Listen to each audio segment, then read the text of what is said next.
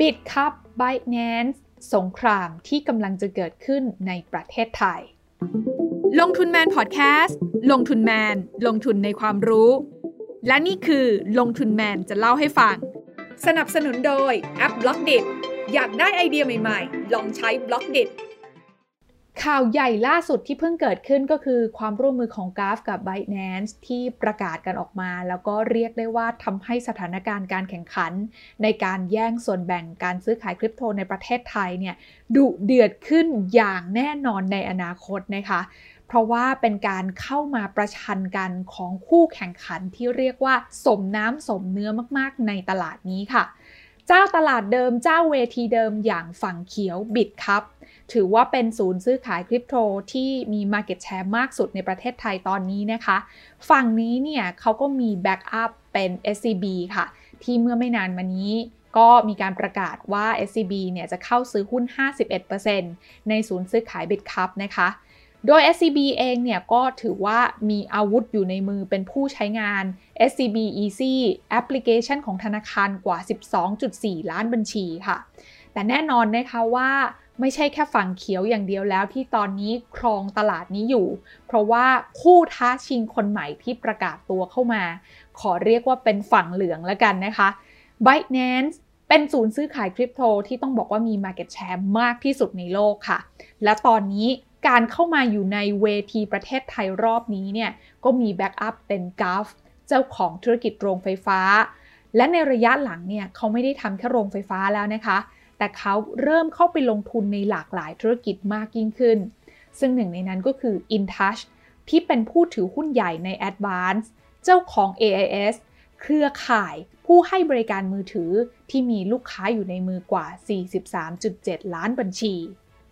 ซึ่งแน่นอนนะคะว่าหาก Binance เข้ามาเปิดศูนย์ซื้อขายคริปโตในประเทศไทย เขาก็จะต้องเข้ามาเป็นคู่แข่งคนสำคัญในการแย่งส่วนแบ่งตลาดจาก Bitcup โดยตรงเนี่ยแหละค่ะ เพราะจริงๆ แล้วเนี่ยนะคะ ตัวของ Binance เองเนี่ย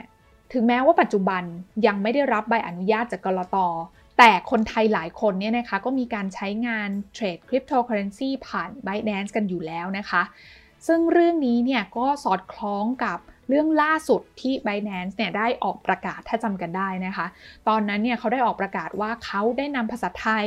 ออกไปจากแพลตฟอร์ม เพื่อที่ต้องการจะสื่อให้เห็นนะคะว่าตัว Binance ในเวอร์ชันเดิมเนี่ยเขาไม่ได้มีเจตนาจะเข้ามาทำธุรกิจในเมืองไทยค่ะ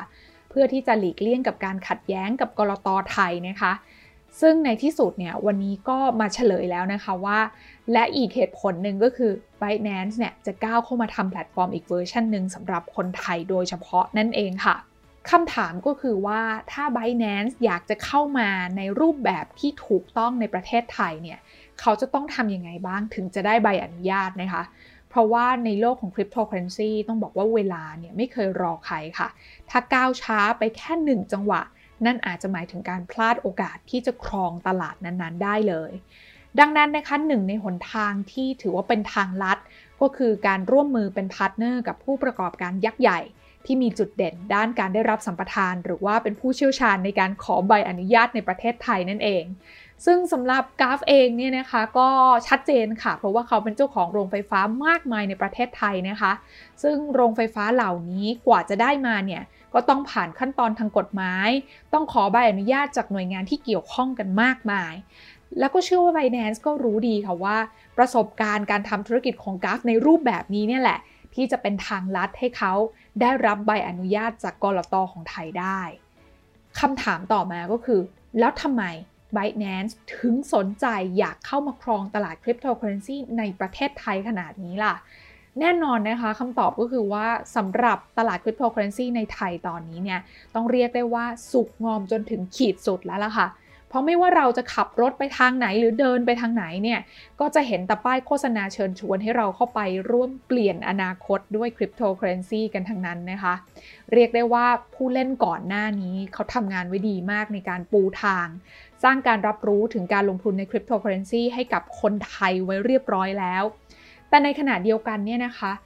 ลึกๆแล้วเนี่ยทุกคนก็รู้กันดีค่ะว่ากระดานเทรด Binance เนี่ยปัจจุบันเป็นอันดับหนึ่งของโลกในวงการคริปโตเคอเรนซีที่แค่ยังไม่ได้เข้ามาในประเทศไทยอย่างเป็นทางการเท่านั้นเอง ดังนั้นนะคะ เรียกว่าถ้าจะวิเคราะห์กันเนี่ยการเข้ามาของ Binance ในช่วงนี้จึงน่าจะถือว่าเป็นช่วงจังหวะเวลาที่เป็นจุด peak ในการที่จะแย่งส่วนแบ่งการตลาดจากเจ้าเดิมในประเทศไทยได้ไม่ยาก และอีกมุมที่น่าสนใจก็คือ partner ของเขาค่ะ อย่าง GULF เนี่ยนะคะต้องบอกว่าปัจจุบันเนี่ยเขาเป็นเจ้าของทางอ้อม ในผู้ให้บริการสัญญาณโทรศัพท์มือถืออันดับหนึ่งในเมืองไทยอย่าง AIS ค่ะ ซึ่งถ้าถามว่า AIS เนี่ยมีอาวุธสำคัญคืออะไร ก็ต้องบอกว่าจำนวนลูกค้าในมือของเขากว่า 43.7 ล้านบัญชีเนี่ยแหละค่ะ 43.7 ล้านบัญชีเนี่ยเรียกว่าเกินกว่าครึ่งหนึ่งของประชากรไทยทั้งประเทศเลยนะคะ ถึงแม้ว่าคู่ท้าชิงเนี่ยนะคะจะดูพร้อมแล้วก็ครบเครื่องนะคะ แต่ก็ต้องบอกว่าเจ้าตลาดเดิมอย่างฝั่งเขียวหรือบิดคัพเองเนี่ยเขาก็ยังไม่ได้เสียเชิงขนาดนั้นนะคะ แล้วก็ยังมีความได้เปรียบตัว Binance อยู่พอสมควร เพราะว่า Bitkub เนี่ยอย่างที่บอกไปว่าเขาเป็นเจ้าตลาดเดิมอยู่แล้ว แล้วก่อนหน้านี้จนถึงปัจจุบันนี้เนี่ยก็ครองส่วนแบ่งการตลาดยังสูงถึง 90%นะคะ นอกจากนี้เนี่ยก็ยังมีสถาบันการเงินยักษ์ใหญ่อย่าง SCB คอยมาเป็น backup สนับสนุนอยู่ด้วย ซึ่งแน่นอนนะคะว่าความเชี่ยวชาญในด้านธุรกรรมที่เกี่ยวข้องกับการเงินของ SCB เนี่ยก็น่าจะทำให้สินค้าและบริการใหม่ๆ เกี่ยวกับสินทรัพย์ดิจิทัลในอนาคต สามารถขอใบอนุญาตจากกรตได้ไม่ยากเหมือนกัน จากเรื่องทั้งหมดนี้เนี่ยนะคะ สรุปง่ายๆก็คือว่าถ้าดูจากเกมนี้แล้ว ผู้เล่นคริปโตเคอเรนซีเดิมเนี่ยเขาน่าจะเห็นอุปสรรคใหญ่ ก็คือการกำกับดูแลจากภาครัฐเนี่ยแหละค่ะ ดังนั้นเนี่ยวิธีการแก้สำคัญเลยก็คือ หา partner ที่เป็นบริษัทไทยรายใหญ่ ที่เชี่ยวชาญเรื่องนี้มาเป็นตัวช่วยมาเป็นพวกของตัวเองซะเลยสำหรับผู้บริโภคเองเนี่ยนะคะดีลของ GULF ที่ร่วมมือกับ Binance ในครั้งนี้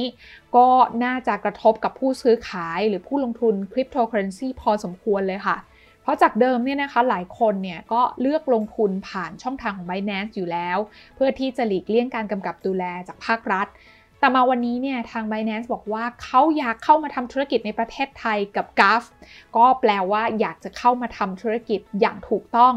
โดยได้รับใบอนุญาต ซึ่งเหตุผลก็อาจจะเป็นเพราะว่า Binance เนี่ยครองตลาดที่ไม่ได้ถูกกำกับดูแลอยู่แล้วนะคะ แต่ในขณะเดียวกัน Binance ก็รู้ดีค่ะว่า ตลาดที่ถูกกำกับดูแลเนี่ยเขาก็ไม่อยากสูญเสียไปให้ใครเหมือนกัน เพราะฉะนั้นแล้วเขาก็เลยเลือกที่จะกระโดดเข้ามาทำทั้ง 2 ตลาดซะเลยดีกว่า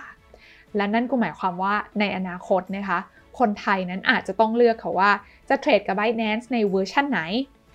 สิ่งที่อาจจะเกิดขึ้นก็คือ Binance นั้นอาจจะแยกออกมาเป็น 2 เวอร์ชันนะคะ นั่นก็คือ Binance เดิมที่ไม่ได้อยู่ภายใต้การกำกับดูแลของใคร ที่ปัจจุบันก็มีนักลงทุนคนไทยเนี่ยเทรดกันอยู่บนกระดานนั้นพอสมควร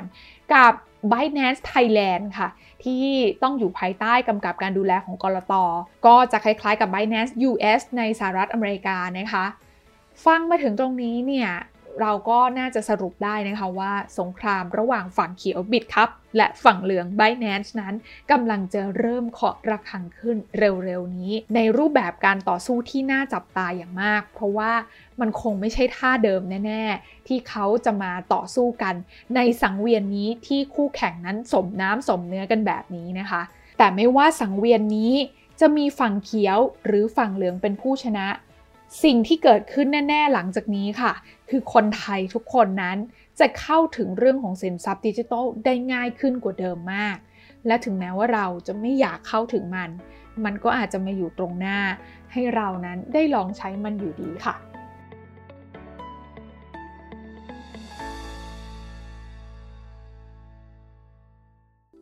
ดติดตามลงทุนแมนพอดแคสต์ได้ทุกช่องทาง ทั้ง Spotify, SoundCloud, Apple Podcast Podbean และ b ล็อกดิ